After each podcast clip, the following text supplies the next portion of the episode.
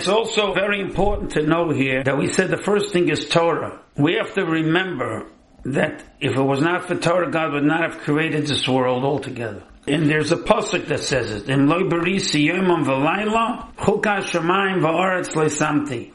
If not for the bris, which means the covenant of the Torah, yomam v'layla, that I want you to study day and night, which it says in the Torah, Ve'gisa Yom V'layla, you should be absorbed in it day and night. Chukah Shemayim V'aretz or something that would never have created the statutes of heaven and earth. We have a tradition that the world could not contain itself if for one second there was no Torah. And that is the reason why Hashem created the world round and He created different continents and he created different time zones so that there can never be a time when Torah is not being learned. Because when they are sleeping here, they are awake there. There's never a time in a 24 hour cycle where in the world does not exist daytime. So there are people always up, people always engaged, and people always studying the Torah.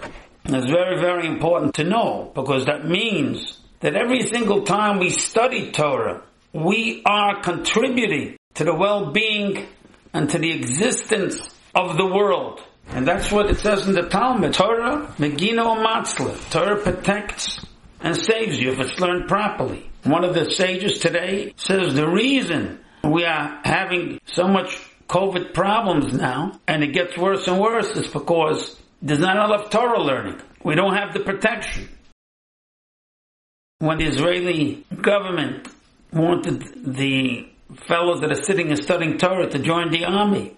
And they would say, there's two types of battlefronts. There's the spiritual battlefront and then there is the physical battlefront. We have a tradition that all the pain and suffering that comes to the Jewish people is because of our sins.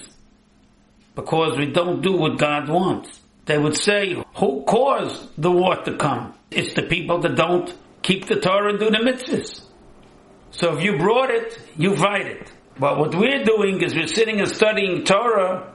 We're trying to avoid and trying to prevent the enemy from coming to begin with.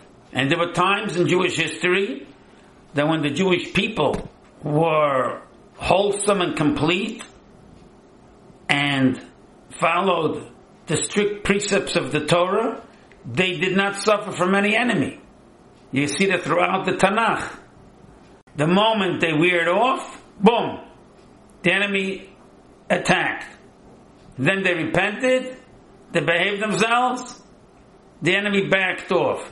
And that is not a surprise, because that's what the Torah says. It says, if you will heed my mitzvahs, then I will protect you and I will give you the rain in the proper time and I will do it. Oh, All that is good. And if you will wear away from the mitzvahs, so then the opposite is going to happen. If you look at the ArtScroll, you open up the Shema, you read the second paragraph.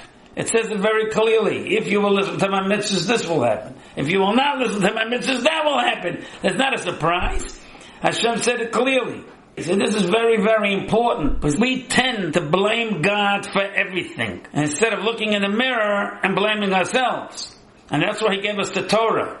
He gave us the Torah, which was a potion so that we will have the means of protecting ourselves and our families. If the doctor administers the drug and you don't take it, so, what do you want from the doctor? And that's what we're saying. The Torah is Samad It is a potion of life. But you gotta take it.